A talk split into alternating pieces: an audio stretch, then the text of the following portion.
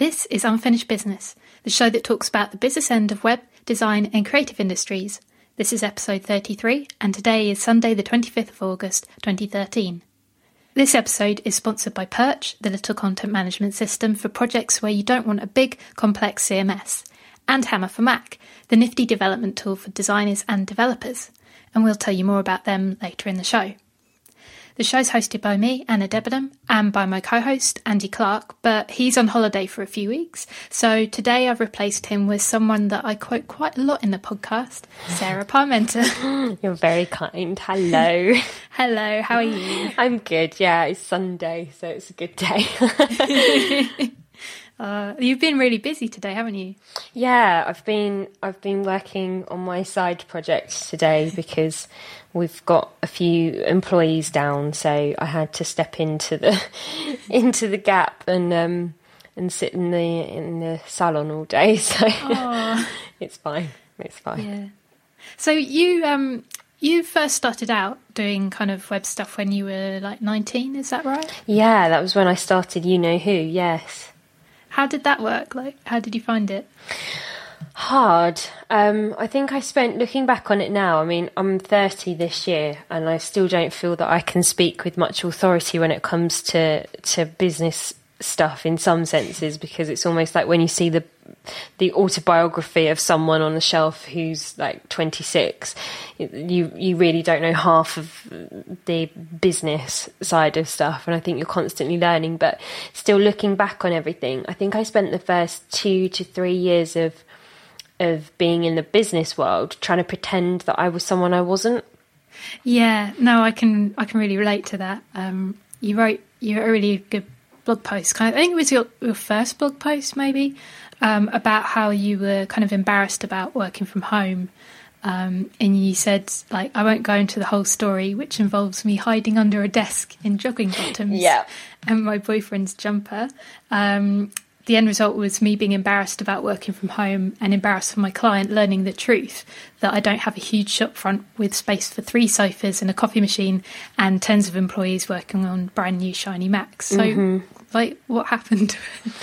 um, I think I, yeah, I, I just spent a lot of time trying, looking at these other businesses or um, people who were older than me who had these premises, and I and I almost thought that in order to be successful or deemed as um, worthy of charging for your time, you needed these premises in order to mm. be taken seriously, because as a female, young female in an industry that was quite um, up and coming, and there weren't many women doing it at that time, it was a hard enough barrier as it was without having the crutch of having office space and things like that. So yeah.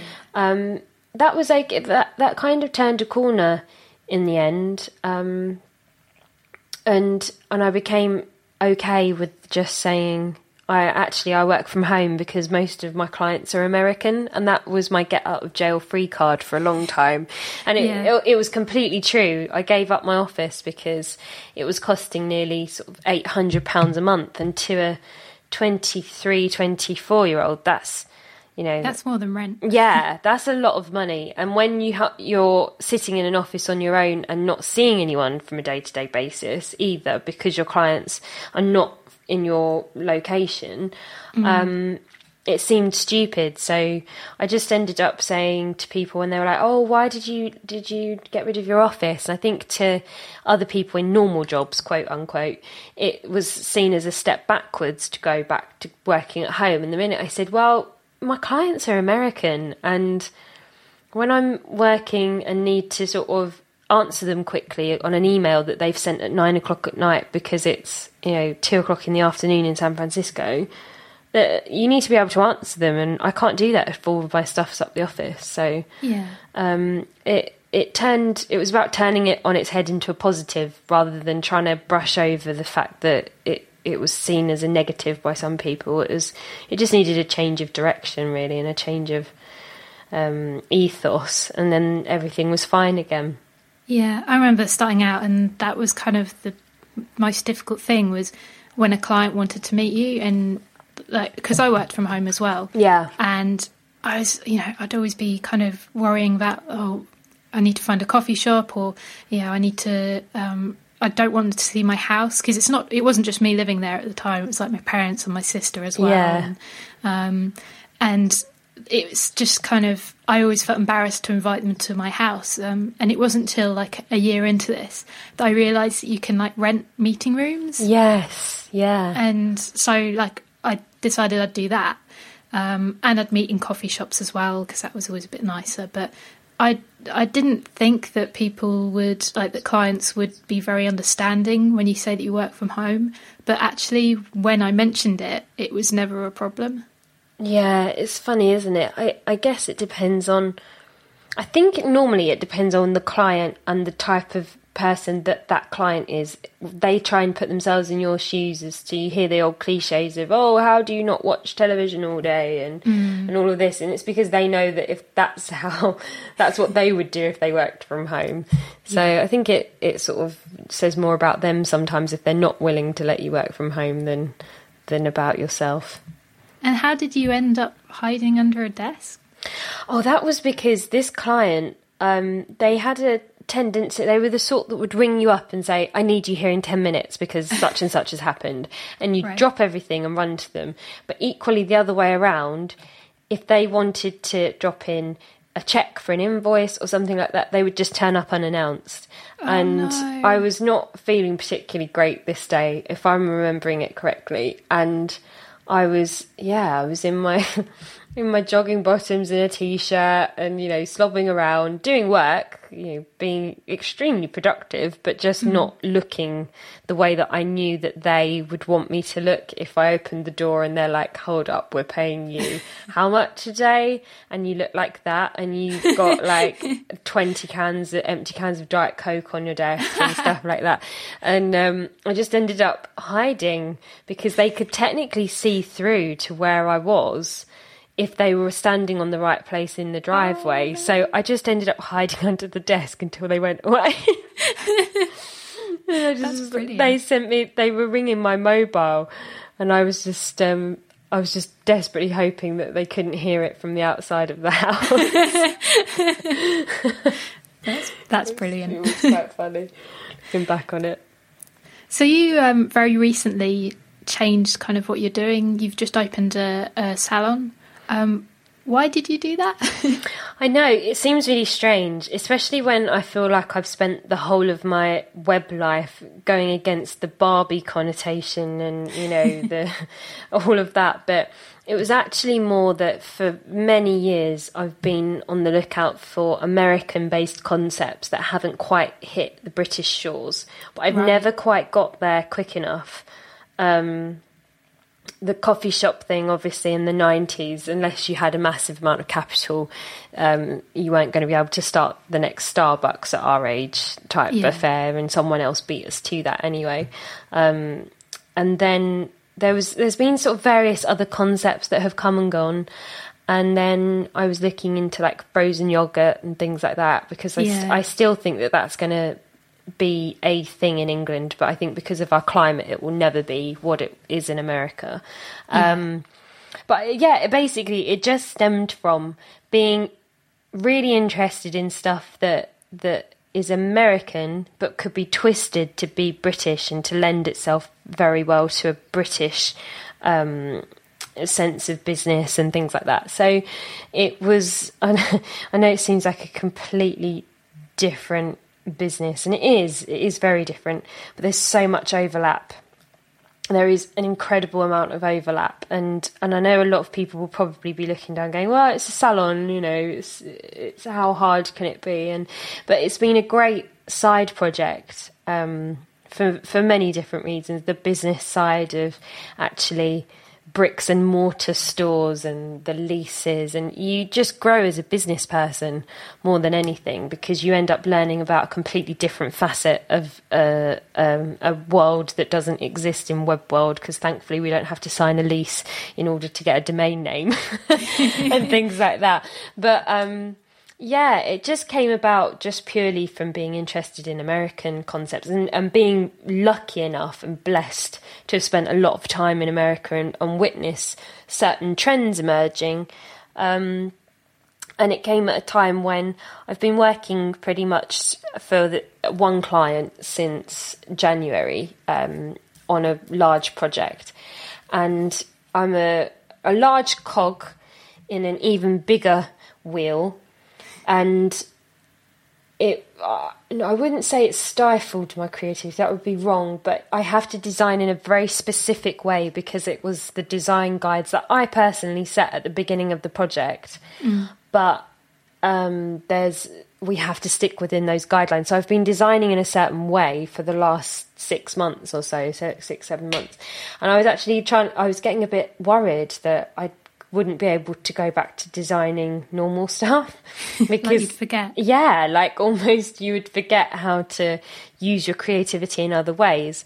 So I started thinking, oh, this side project would actually be really good because it means I could call the shots on the branding, the marketing, the photo, di- you know, photography direction, um, art direction type stuff, and just really put all my creative energy into that outside of doing the original work that I've been paid to do. So come mm. five o'clock, I'd almost get another burst of creativity and be able to do my own stuff. Um, and then I found that the two kind of balanced each other really well. So I would do really good work for for the client that I've been working for during the day, because I knew at the end of the day I'd get to outlet my creativity into my own stuff. So it was almost yeah. like carrot dangling. um, so yeah, it's been really interesting. But um, one a couple of guys from our industry dropped by the salon today. Actually, they were just driving by in their local kind of webbies, and they dropped by and, and they really were chuckling to themselves because they said, oh my goodness, this is the most technological salon we've ever been. Yeah, I've seen some pictures, like you've got a Mac and... Yeah, we've got a Mac that's got, um, that we we built, we custom built a Ruby on Rails platform for the for the clients, so... Because it's the type of salon where it's not like a traditional salon where you'll get one person in for three hours having a cut and colour. Um, mm. It's sort of a forty-five minute round table of different clients. So we built something that means that every time someone comes in, we don't have to ask them the same information, like how they take their tea, silly things like that, but just um, automising the... Auto, is that a word? Automating? Automating. That's the one. Oh, brain fry. um, automating the, the process of learning lots of stuff, or, or getting the client to believe that we actually remember a lot more information than we do about them, because that's important to me, that, that every yeah. client feels like they're taken care of. So, yeah, we've got a Ruby on Rails platform. We've got iZettle, which is the English version of Square, which is fantastic. Um, we've got all these sort of fragmented platforms. We're using Free Agent for all the accounting things. Yay. And um, lots of different very webby things that uh, the Apple T V's linked up and shows girly films. And it was just funny because he was like, whoa, this really is like two worlds colliding in here. Did they have their hair done? No, no, they didn't, because they are bald men. So there wasn't a lot they could do. They were just, I think they were just interested to see how the two worlds have collided quite nicely. And um, yeah. it is funny because my, my employees in that business are just like, oh my goodness, this is this is um, funky. You know, to me it's like, oh really? It's just iZettle, or it's just such and such. It's fine. We're using Flow, get Flow for... Um, task management stuff as well. Oh, so it's, nice. It's just completely webified, but in a different industry, which is quite funny. That's really good. You could teach um you could teach other companies that. I could, or they're not very friendly, Anna, the other companies. The no. hairdressing industry is not like the web world. Everyone is oh. not your friend. Like, if there's one thing I've learned, it's that I went into it with completely open eyes, thinking the hairdressing industry must be really warm and friendly like the web world. You know, everyone must support one another, and it's like the complete opposite. Oh. Like you wouldn't believe. So, um, yeah, maybe I won't be telling anyone else about how good our salon is hooked up to different things. I um I listened to a really good podcast called um, Back to Work with Merlin Mann. Yes, you know yes, I've listened to a few of those. It's really good, I love it. Um, but he said sort of along the lines of, if you've got a dream, um, like maybe try up in your own coffee shop or that sort of thing, what first steps would you need to take to make that reality, and why aren't you already making them? Mm-hmm. Um, and I thought that was really good, because I like that you've sort of had an idea, and rather than just say, oh, wouldn't it be nice, you know, you've actually followed through and now you've got a shop and it's open. Um, and I guess it, it should inspire other people to, like, you know, if they've got a, an idea maybe to open up a web-themed coffee shop or something. Yeah. You know, just what would you need to do? What are those kind of first steps? The first steps are, are always, I think it's naive to, to say anything other than money. And mm. it's the thing that no one likes to speak about in this country. I don't know why. We just, it, we don't like to talk about money. But the reality is you need a certain amount of money behind you to, to be able to comfortably put your head on the pillow at night and say, this this might be a dream, but to make this dream happen, I either need business funding, or I need to know how much the bank is charging me to get this business loan, or mm. how much cash flow I'm having to take out of one business and put into the new business, and am I going to be able to comfortably run that business? It, there's lots and lots of different ways that you can fund your dream, but I think having a really clear set path as to where that money's coming from. Yeah. And being really upfront with yourself that it's going to probably cost double what you think it's going to cost. Even if you think you're the best costing person in the world, it will end up costing you double. And being realistic with yourself over that. And I think only then can you truly say, okay, I can take the first steps to make this happen, because the safety net of of being comfortable without adding extra stress into your life will only mm. come if you know that the money that you need to do this second the the dream or the the side project or whatever it is isn't going to completely detriment the life that you already have. Yeah, that's really sensible. Um, and no one will no one will say that. Um, hardly anyone will say that. It'll all come down to fluffy stuff. You know, if you've got a dream, you've got to follow it. And but actually, no, people have mortgages and people have things that they need to pay out for. And the human brain works in funny ways, as and you have a survival instinct, and you know that you will be able to survive on X amount of money. But outside of that, you know that you're probably going to have a huge stress out because you're going to be needing it for other things. So I think either saving up and putting stuff aside, or just speaking to a bank manager and finding out exactly how much you would be charged in interest plus paying back the money, and see whether mm. that's a comfortable way round of doing it. Um, for me, I'd put money aside as, I, as I'd gone along, and um, hadn't really been drawing much of a wage for the last little bit, just because uh, it's going to sound really strange, but Um, after my mum died, there wasn't really anything that I wanted to buy. I, I was sort of ticking along saying, okay, well, I've, I've paid for my mortgage, but in all honesty, I, I don't really need anything. You, you go mm. on a funny kind of tangent of, of not, I don't know. So I, I sort of left money in the other, in You Know Who, and then drew it for um, the side project. So um, the... The problem with doing anything physical as opposed to what we do, which exists in a digital format, um, is that you have a very strong fight or fly mechanism with it. You really want to kind of keep saying, am I doing the right thing? Because if this goes wrong, it's you not, can't do it again. You can't do it again. You can't just go in and change a bit of code and instantly it be okay. It it's gonna. There's no undo. Yeah, there's no Control Z in this in Command Z or whichever it is. I can't remember. My brain's fried, but um, the, yeah, it's. It's a funny one. The the amount of, if I had a pound for every time I'd laid in bed and gone, it's not too late to stop. It's not too late to get out of it. Come on, just get out of it. What are you doing? Why are you doing this? Why are you adding extra stress into your life? Um, but pushing through that and knowing that obviously it's absolutely normal to be nervous about something not working out. But I think if you've already made that mental grapple with, is it okay? Am I willing to risk this amount of money to put into this side project? And if it fails and I don't make a penny from it, will I be okay?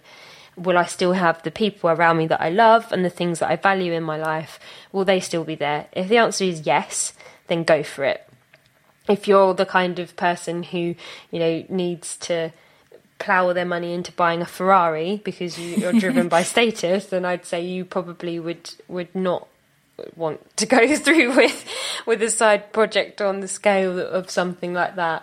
Um, and I guess it's a question of time, you know, do you have the time to yeah. invest in something like this? But to be honest, I would say that's less of a... I would actually say that's the least problematic thing out of everything, because the age-old saying that you find time for the things you love is absolutely mm. true. Whereas before I was doing straight eight-hour days on one project and then switching and going to side project stuff, I'd find that having that carrot dangling at the end of the stick almost made me work harder on the client stuff yeah. because it made me want to do the creative stuff, and then when I'd done enough of the creative stuff, it'd give me more momentum to go back to the client stuff. So the two kind of fueled one another, and I didn't have any extra day hours in the day whatsoever, and I wasn't particularly running myself ragged in terms of the stuff that I was doing, but I was just working smarter. mm. So are you still doing client work? Yep, absolutely. Yeah, I'm not going in doing just as much. Yep, just wow. as much. So I'm not going anywhere anywhere fast. Everyone keeps saying, oh, are you leaving the web industry? Absolutely not. No way. Um, Dan Rubin and I are, are more than likely going to share an office above the side projects. We had to take the whole building. Mm. And I said to Dan the other week, I was like, I'm really, really missing Webby World. I feel like I've been I've been a charlatan in the in the hair salon world for a couple of weeks, but actually I just want to come home. I want to click my heels like Dorothy and go, ah, I'm back, hi.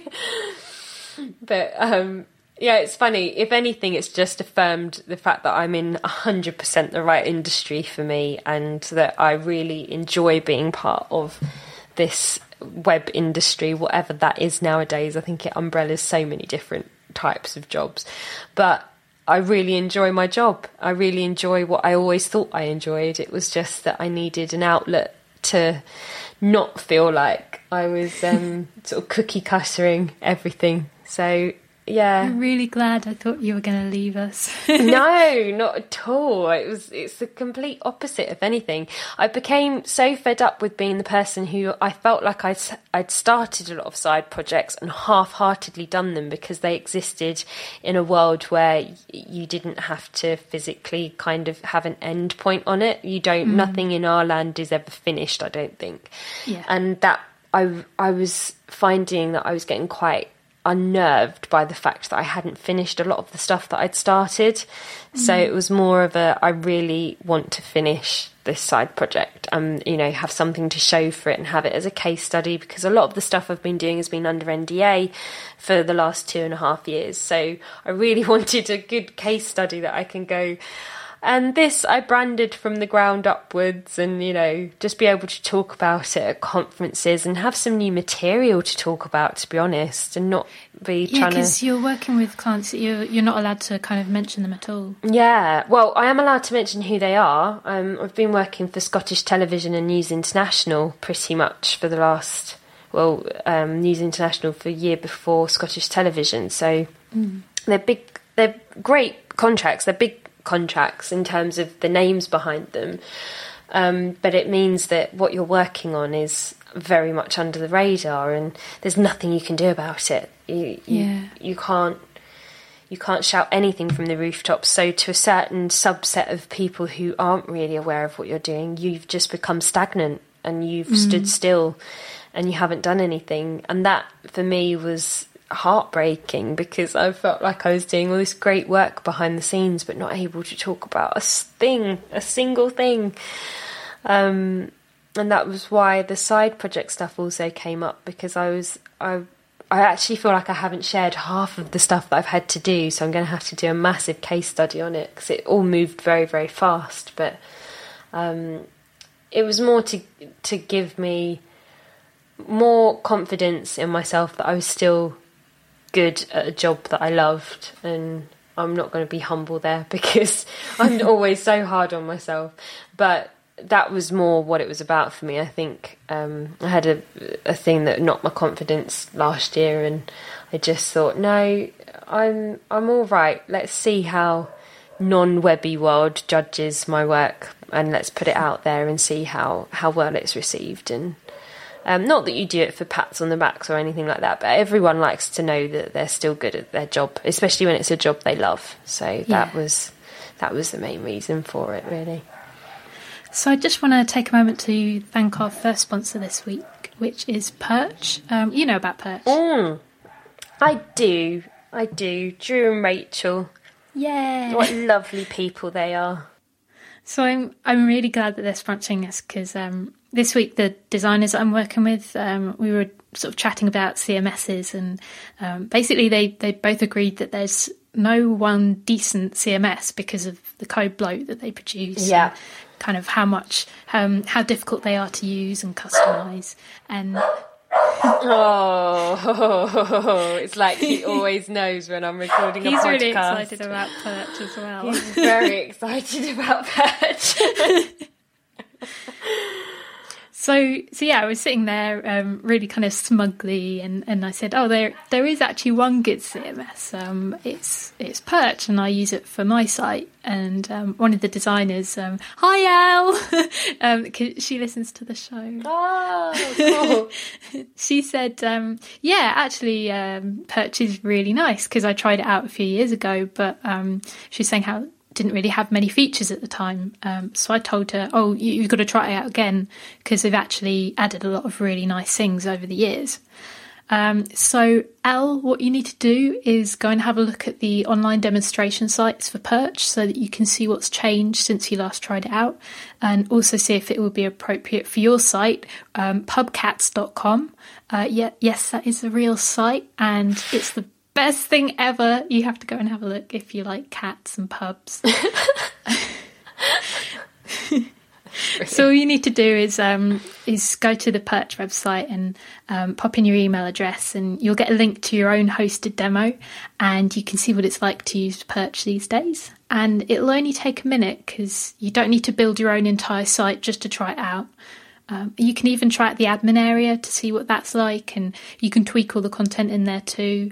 Um, one site shows kind of the bare bones content editing without too much styling applied, and the second is kind of a more fully built corporate site, and the third is the one that that Elle, you should try out because it uses lots of the kind of free add-ons uh, to show a site with a blog, a members section, events diary, and that sort of thing.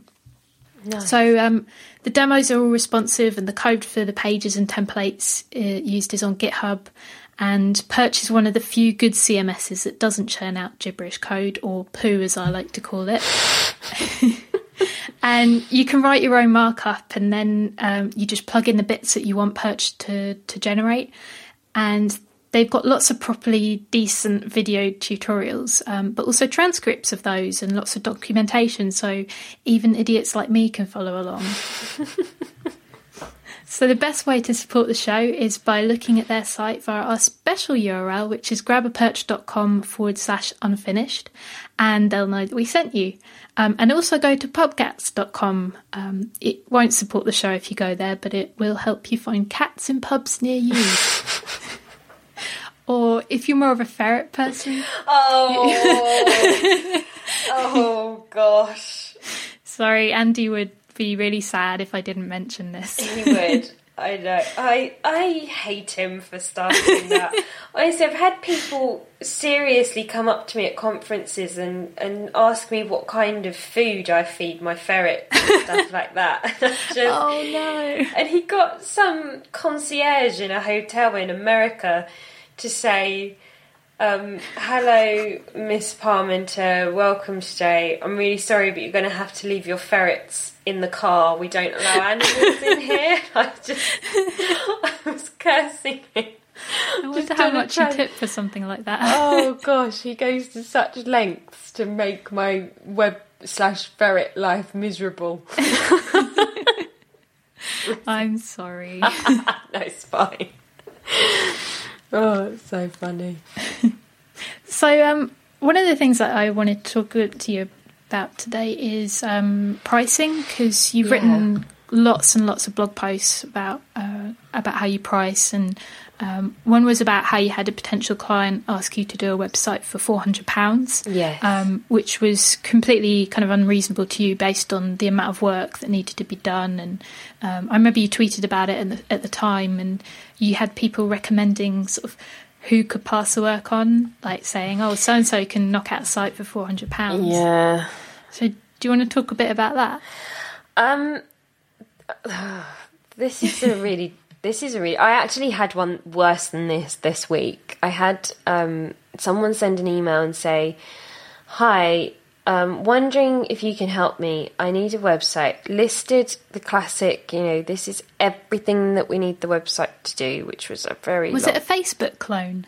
No, no, it was, um, it was a, it was quite static actually, to be fair. What she'd listed was what we would have just called a standard brochure site back in the heyday. It wasn't, it wasn't mm-hmm. particularly complex, but she said, um, yeah, I've got a budget of between one hundred and one hundred twenty-five pounds, which really made me laugh, because I was like, that twenty-five pounds is really going to make all the difference.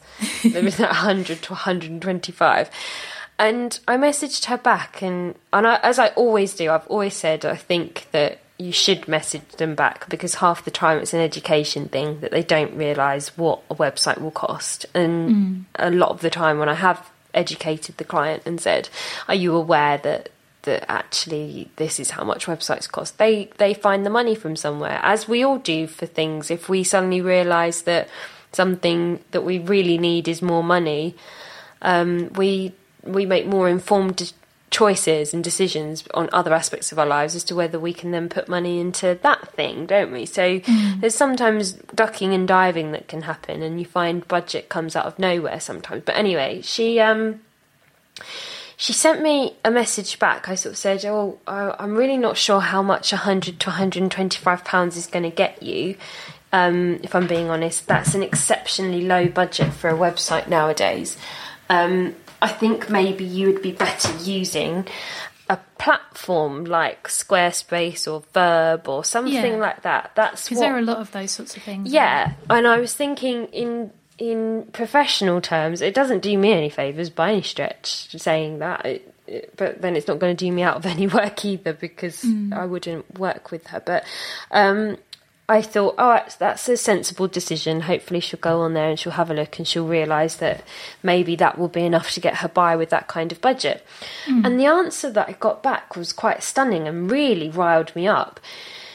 She said, thanks for that. I think template sites are tacky and uh, not suitable for the type of business that I am and the kind of discerning clientele that will be visiting the website. Um, I've now hired a designer um, at a cost of eight hundred fifty pounds. Thanks, but no thanks. Um, it, it was just worded very, very aggressively mm. and very, um, like, well... you might not do it for that amount of money, but actually, you know, I think your decision is really tacky, and I've gone and gone and found more money out of somewhere, and I'm now hiring someone to do it. Um, and that really made me cross. So I sent back a message and said, maybe if you disclosed your actual budget at the beginning, I might have been able to provide different advice for you. Yeah. But you changed... You changed from one hundred pounds to eight hundred fifty pounds in one conversation. Not that actually it would have made that much of a difference either, but still it would have changed what I would have said to her to do. Yeah. So pricing's a really funny one, because I do think that clients should be educated, and, and it's our job to educate them. But I also think as a benchmark, we should have something that we're all more... we disclose more about our prices, because yeah. it's the people who are new and come into the industry and have skills that are more than worthy of being chargeable right off the bat, and they charge too little for it, and it belittles everything that we all do. Yeah, I mean, it, it's a sort of number one question that, that people ask when they write to us is, you know, how much should I charge, or how much does a website cost? And uh, I mean, what what do you what do you say to that when someone asks how much does a website cost, or how much should I charge? I always, how much does a website cost? I always say, how long is a piece of string?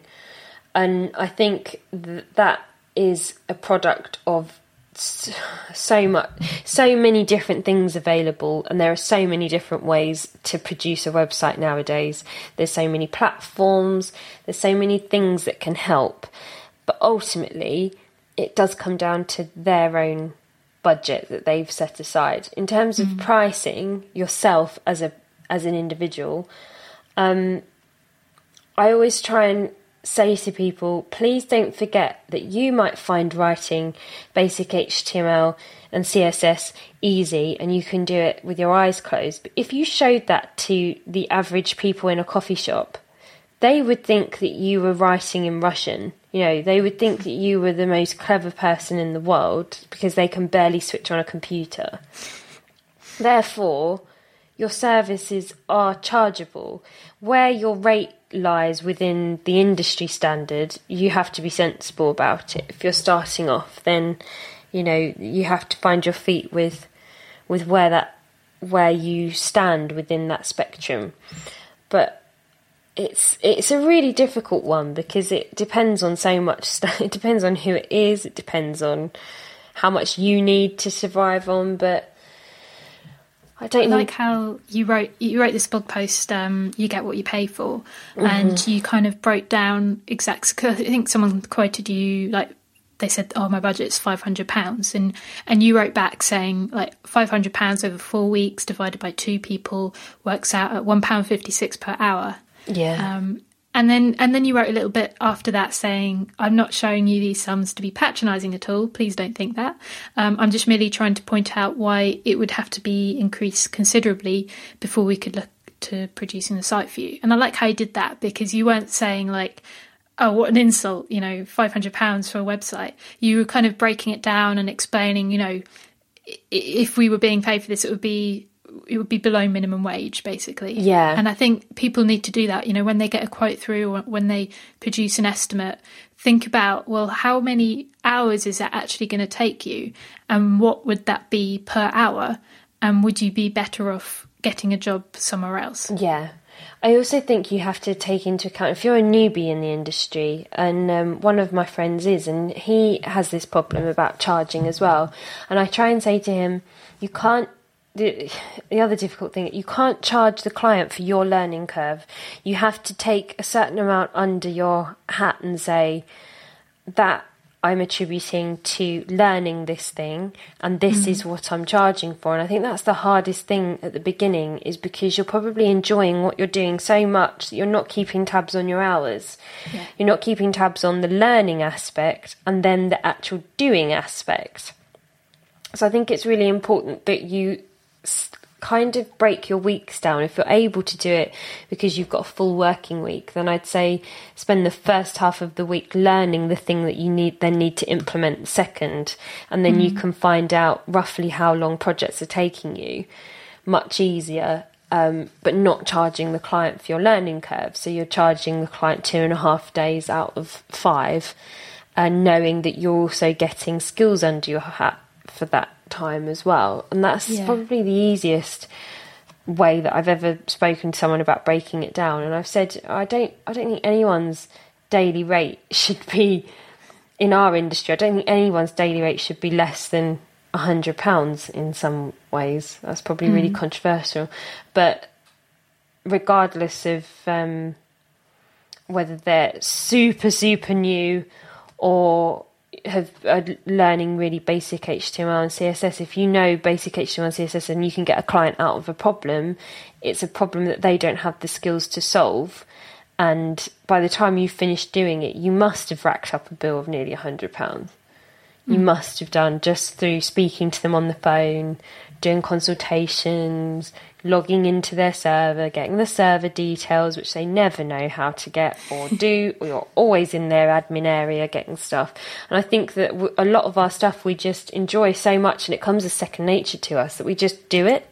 Or we feel bad about charging for it. I certainly did when I started out. I was kind of, oh, I actually feel bad about sending invoices because I enjoyed doing that. Yeah. Yeah, completely. But you shouldn't, because then you'll go out of business. Yeah, exactly. Yeah. Exactly. And I think that's where if if it would be so much easier if we all just said, right, if you are a junior designer or developer, your daily rate should be between these two bandwagons, for want of a better word. Bandwagons. um, you know what I mean? Um, but... We don't. We kind of all clam up around anything to do with pricing, and it would just be so much easier if everyone was quite open and honest. Yeah. About I mean, we've got we've got sort of surveys. I know Cole Henley has yes. a survey, and the Listed Part do a survey, and they put sort of daily rates, but that's quite hard to plot against a project. It is, yeah, yeah. Can I ask, like, how much you tend to charge clients, like, for a project? You know, what's like the minimum that you'll take on? Normally, I say on the site five thousand pounds, and that seems quite high, but for the type of clients that I go after, mm. it actually enables me to have a really good sense of it, it's more a qualifier rather than a it's a cold hard you need cold hard five thousand pounds cash in, in order a suitcase. Yeah, it's not like it's more used as a um a qualifier, so whether they're educated enough into knowing that that it needs to be responsive and it needs to be this and it needs to be that, because anyone in their right mind would sit down and go, that stuff's not going to be cheap. If you're doing yeah. it correctly, it's not going to it's not going to cost a couple of hundred pounds. And it's more about whether someone has sat down and allocated a decent budget to something rather than them needing that amount of money. So people still send me emails and say, oh, I've got this, but I've set aside such and such, and it's still fine. But it's more, I'm not going to take on a website for five hundred pounds. Yeah, because um, I guess if you did that, if you did take on lots of five hundred pounds websites, you'd be you'd be very busy and you wouldn't be able to dedicate as much time to the clients, you know, the sort of time that you like to take on a project. Yeah, and I think... It's kind of about quality versus quantity. I think if anyone was honest with themselves, you could do five hundred pounds worth of just communication with a client, mm. let alone sitting and physically coding stuff. We should be more like solicitors and lawyers, in my eyes. We should we should charge for each email read, every phone call taken, every time you have to read something that comes through the post. We do so much of our jobs for free, just because. I guess we're quite similar to them because, um, you know, they don't really have materials. No. Um, just like we don't. And that's something that I think a lot of potential clients get caught up about. You know, they think, well, it doesn't weigh anything, so it's not like a car, it's not something I can hold, it's not tangible, why should I have to pay you for it? Mm-hmm. Yeah, been there. It's um I think that's where you have to just look out for those classic red lights and the alarms going off with certain clients, that you get to know them over yeah. the over years of dealing with those kind of people. Um, I think you just look out for those alarm bells early on.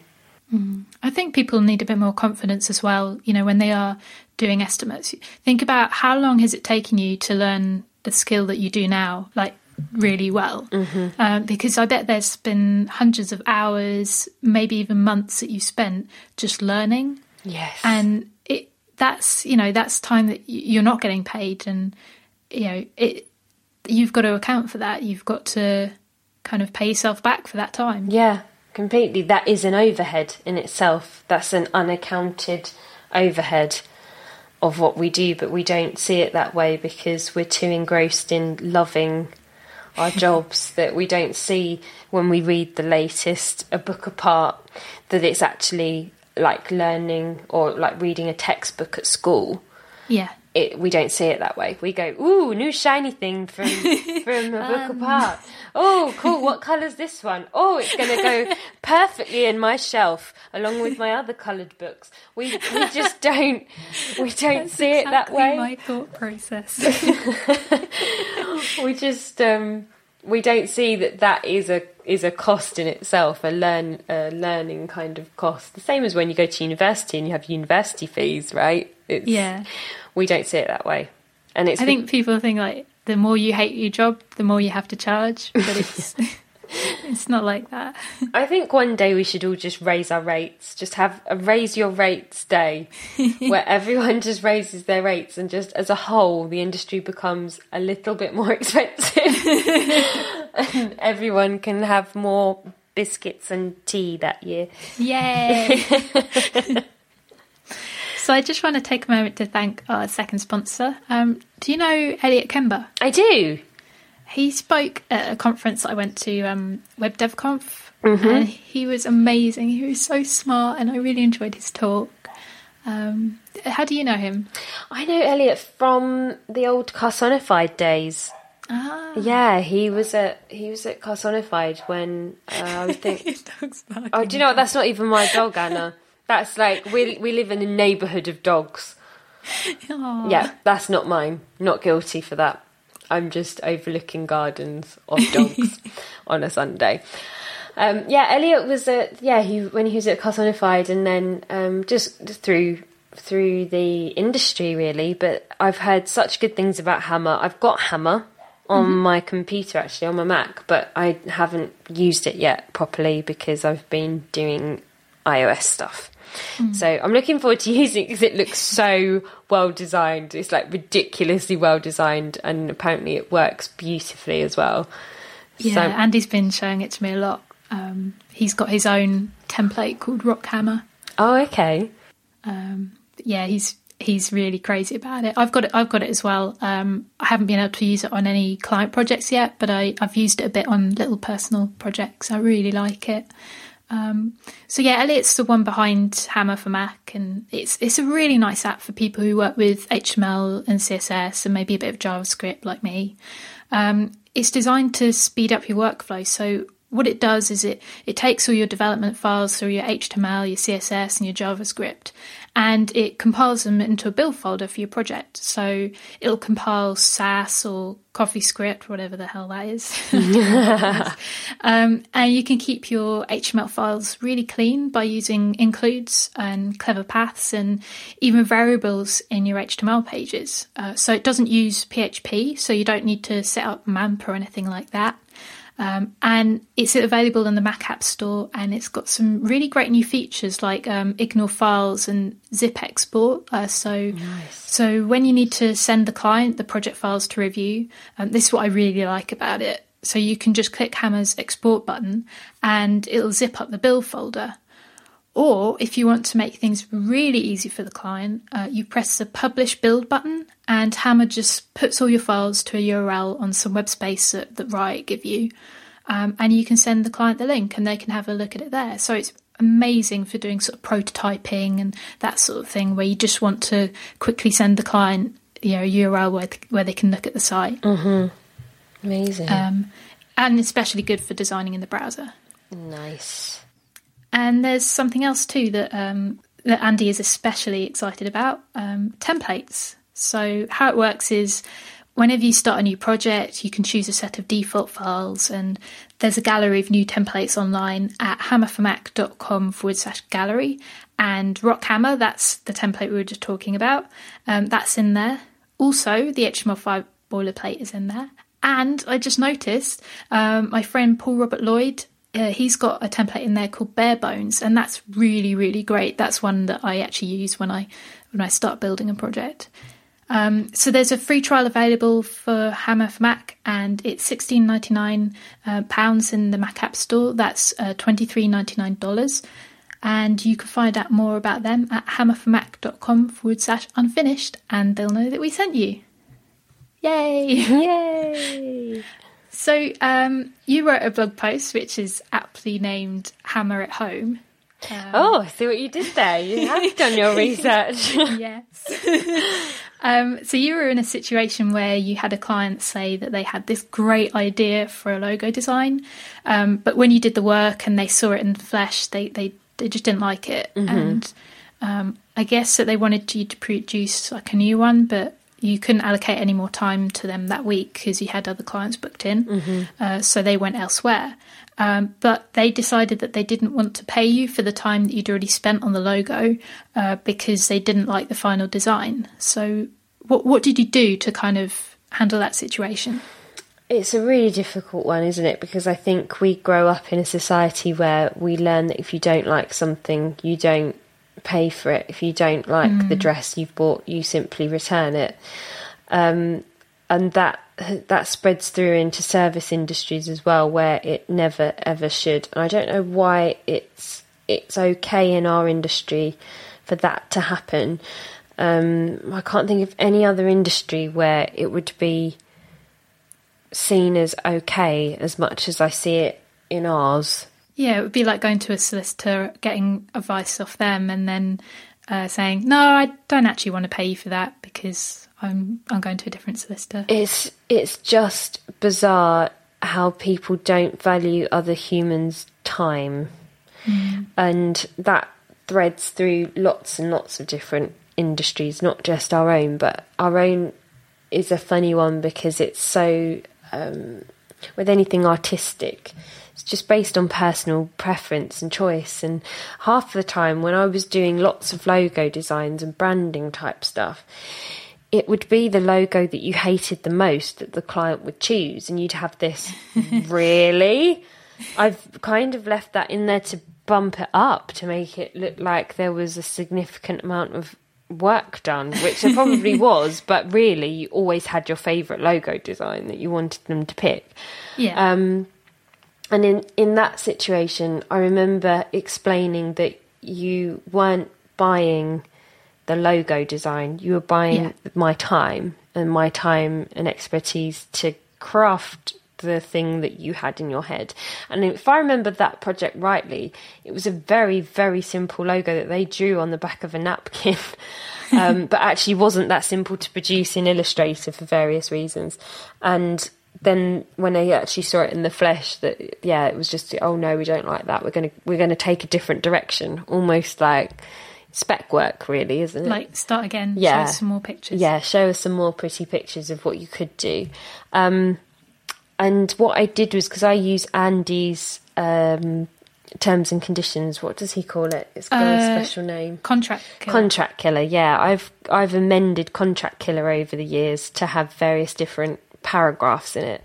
And one of the paragraphs that I amended was so that it said, just to reiterate, you are not purchasing a final product. You are purchasing the time yeah. to complete that final product. And if we are going anywhere near to the hours allocated to this project, we'll let you know. We'll let you know positive things that we can do to get it back on track, so you feel like we're not actually just taking your money and running with it. We do want to bring this project in on time and on budget. But if you continue to behave or continue to say or continue to send emails every ten minutes that need reading, we're we're going to go over budget. Yeah. And this is what we can do to help stop that from happening. But if you want to carry on that way, then this is how much we're going to bill you. And we will send you another reminder when we've got five hours left in the bank. And we'll send another reminder then and say, this is how we're anticipating using those last five hours. What do you want us to do with it? Yeah. And that... That's really good. You should you should um, edit the gist. Yeah. Put a comment on it and then Andy can add it in. Yeah, I should. It's the it's actually the paragraph that has saved me. I make it sound like I, I always have problems with my clients.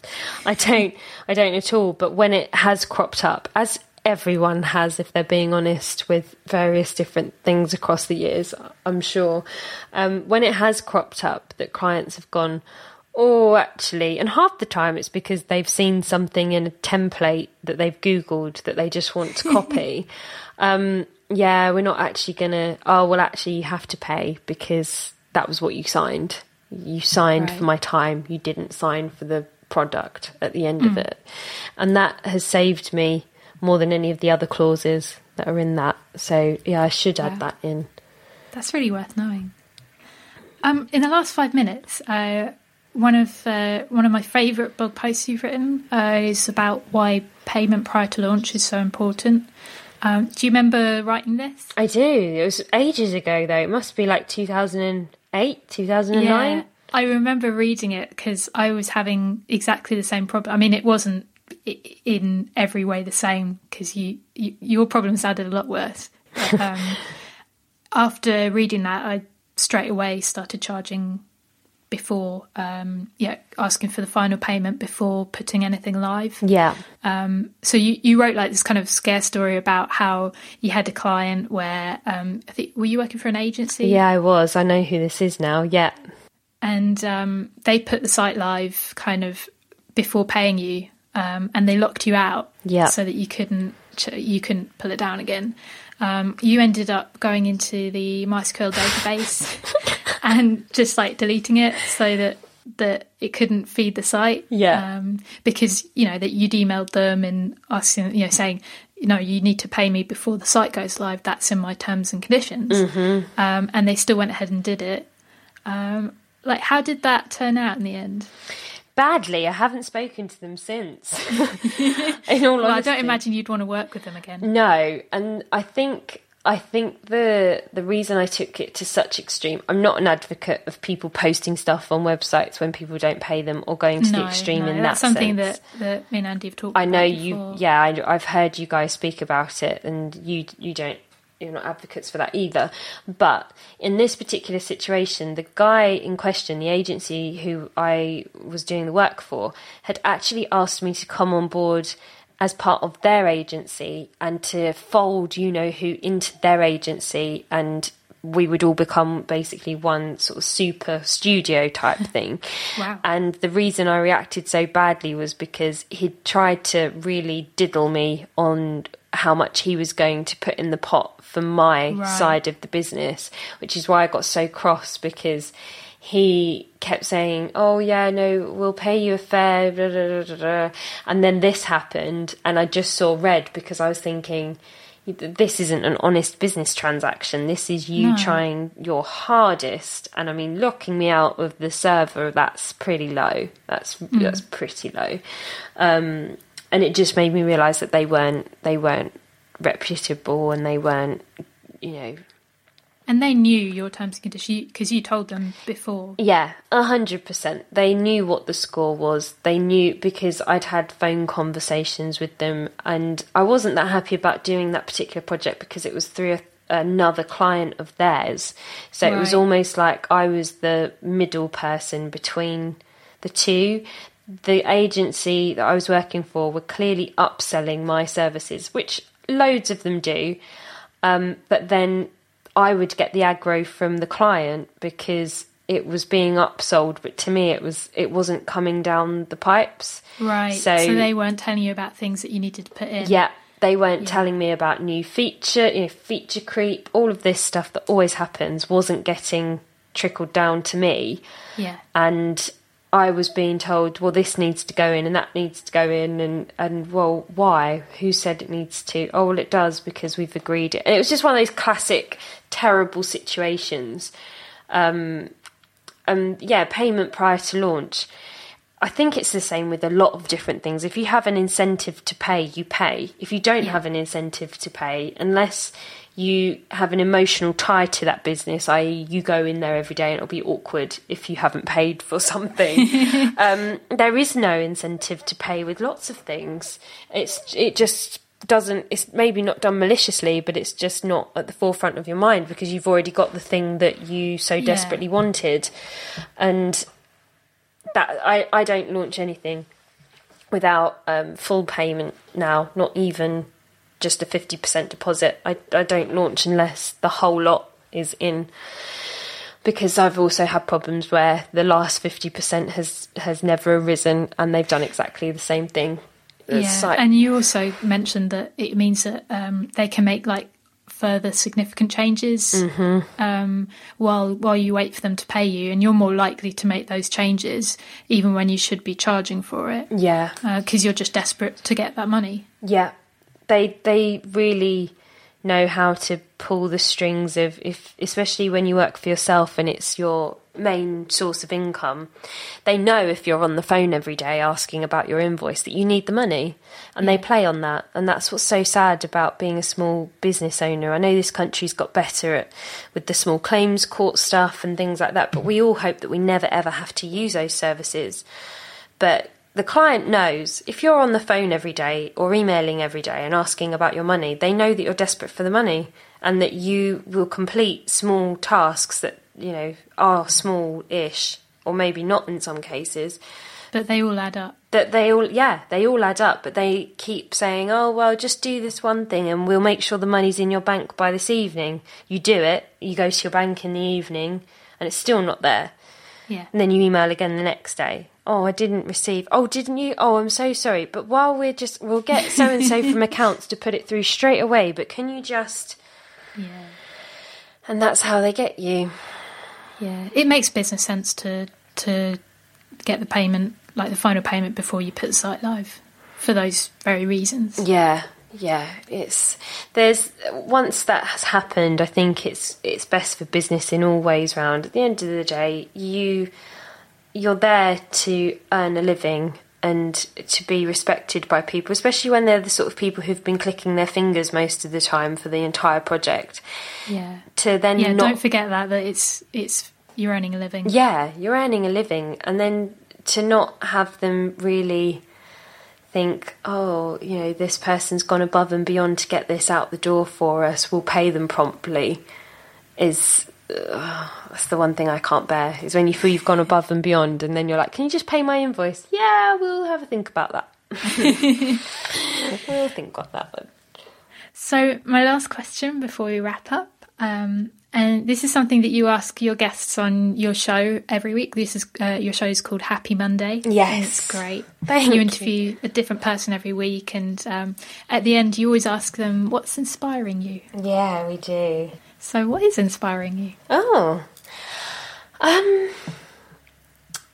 right now, psycho- I've gone back into the realms of psychology and learning a lot about psychology, um, psychology and design. I'm really fascinated with looking at how people in my side project interact with different designed elements and stuff that we know as user experience designers and user interface designers, and seeing how that actually physically translates into the real world mm. is really inspiring right now, because I have an opportunity that's quite rare that I'm very aware of, of I can conceive a marketing idea or an idea for something, and it can be in the salon the next day, and I can look at how well it does or how, how well clients interact with it.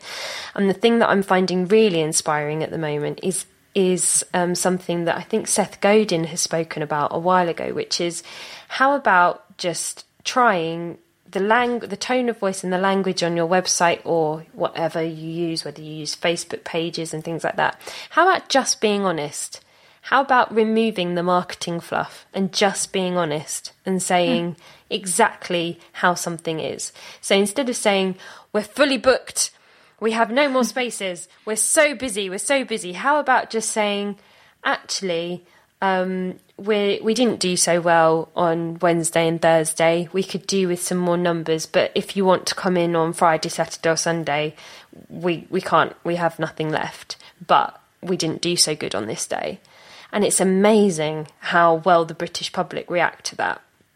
Wow. In itself, because they, I think people see through marketing fluff now. They see through yeah. the whole, like our page, four hundred likes and someone will win an elephant, or whatever it is that they say, that we all see. Do you know what I mean? We all see it on Facebook all the time, just four more likes until we hit three hundred. And I'm like, who cares? Who cares? You're doing it wrong. If people like your page, they will share it. And if you're doing the right thing, or they like your tone of voice, or they think that you're a fun business, they'll share it amongst themselves. You shouldn't be begging for likes. Yeah, it's um, kind of sad. It is a bit sad, isn't it? It is very sad. So Like I'm, us. Yeah, like us on Facebook and Twitter. Please. Um, so I, I find it quite inspiring now just to cut the crap, really. Are we allowed to say that on this? Yeah. I just did. Um, cut the crap and really just say what is the problem, or not to the point where you're disclosing intimate details of your business, but if something didn't go so well, say, don't try and give this marketing thing of, oh, only five more left or something, because then when you have actually only got five left, no one will, will believe you. Yeah. And it's been an amazing change to see that happening through that side project, because when client, new guests were coming through um, this week and saying, oh, how did you do in your first week? And we were able to one hundred percent say the weekends were fabulous, but during the week's going to be a problem for us, because mm. we still need those numbers during the week to even break even, really. And what then happens is they turn into your advocates. Yeah. Oh, I know so-and-so. Oh, they could come in any time because they're older and they're retired. And, oh, I'll tell so-and-so about you. The minute you're a bit more honest and people can go, okay, this is just someone trying to build up a business. This isn't someone who's, like, trying to pull the wool over our eyes. Yeah. It's amazing what happens. Just a little bit of honesty where they don't expect it. That's what's so inspiring me. I really wish, like, all, you know, the nice little shops that you go to and it's it's just like one person running it. Yeah. Um, I always get really upset when they put a sign on the window saying, oh, we're closing down because, like, business wasn't so good. It's like, yeah. Why didn't you say that before? You know, if you'd, if you'd put up a sign saying, hey, we could really do with more, more people shopping here, then, you know, I'd tell people. Yeah. It's really sad, isn't it? It's a very... And I think the British, that's why X Factor and everything else do well. The British love nothing more than a sob story. And I'm not saying that closing down is a sob story, but they love to turn into the helpers. Yeah. They love to suddenly be like, oh, well, I told ten friends about that. And that to- those ten friends told so-and-so and so-and-so. So I think just being honest is a really good way to go in a world where everyone is trying to scream at you to get attention because we're in a recession. Just actually turning around and saying it like it is. It's and like what you were saying right at the start. I've forgotten what I said at the start. Hiding under a desk. uh, yeah, no, it's true. It's true. Actually, honesty does go a heck of a long way. And if anyone's going to turn their nose up at you because you're being honest, and they're not the sort of people you want to, you want to be having in your studio or having as a client or having as a, a guest in, you know, a spa or whatever, um, completely can see how that happens in the real world as well as web world with clients. I, I saw it this morning. Uh, a woman and a little girl came in and I could immediately tell that they weren't the sort of people that we we would like to have in the salon. Not because not because we're being snooty. Um, I could just tell that they didn't get what the salon was. Right. And it felt like the whole time they were in there, there was friction and there was almost like they wanted us to do stuff which actually would, was downright dangerous, not just was going to look hideous, but I think this woman was actually willing us to burn her scalp so that she could have curls what? that looked like they started from her root rather than further down. I'm not even joking. But it's the same thing of being quite confident to say, if that person never came back, I actually don't feel like we'd lose anything. Because right. she's not the sort of person that we would want coming back time after time after time. We would actually rather plough our energies into people who get us and get that that's not the sort of stuff that we do. And, you know, are happy to just sit there and have a decent conversation with us. And it's funny, it mimics so well, but entirely differently. Yeah, the web, I guess. Yeah, yeah. Yeah, sorry, I failed to add that on. I thought you'd just cut out. No, my my tea my tea ran out about twenty minutes ago, and um, and my my brain just has obviously gone and don't finish sentences. So, how can people get in touch with you? Um, carrier pigeon tends to be a better form of getting hold of me rather than email. I'm shouting s- at you, shouting. Stand on the end of Southend Pier and raise a flare in the air. That's quite effective. Um, sorry. um, I'm Sazzy on Twitter, S A Z Z Y, and if you're feeling really brave, you can send an email to sarah at you know who dot com, but I am terrible on my emails. I'm far better in one hundred forty characters. I'm far better and quicker. Uh, it's only because I get so much spam and yeah, same. clutter to go through that I'm terrible in my emails, but um, yeah. Thank you for having me, Anna, and oh, Andy in brackets, even though he's oh. not here. I'll put all the links that we mentioned um, in the show notes. Um, so you can find those at unfinished.bz forward slash 33, because this is the thirty-third episode. Um, if you want to ask me any questions, you can email me at shehas at unfinished.bz. And if you really want to email Andy, you can email him at hehas at unfinished.bz. Or you can email us both at theyhave at unfinished.bz. Uh, thanks again to our sponsors this week, Perch, the little content management system for projects where you don't want a big, complex C M S. Uh, check them out at grab a perch dot com forward slash unfinished. And also thanks to Hammer for Mac, the nifty development tool for designers and developers. And you can find out more about them at hammerformac.com forward slash unfinished. Normal service will resume next week, and Andy will be back, no doubt, talking about soap and apes. See you then. Bye. Bye.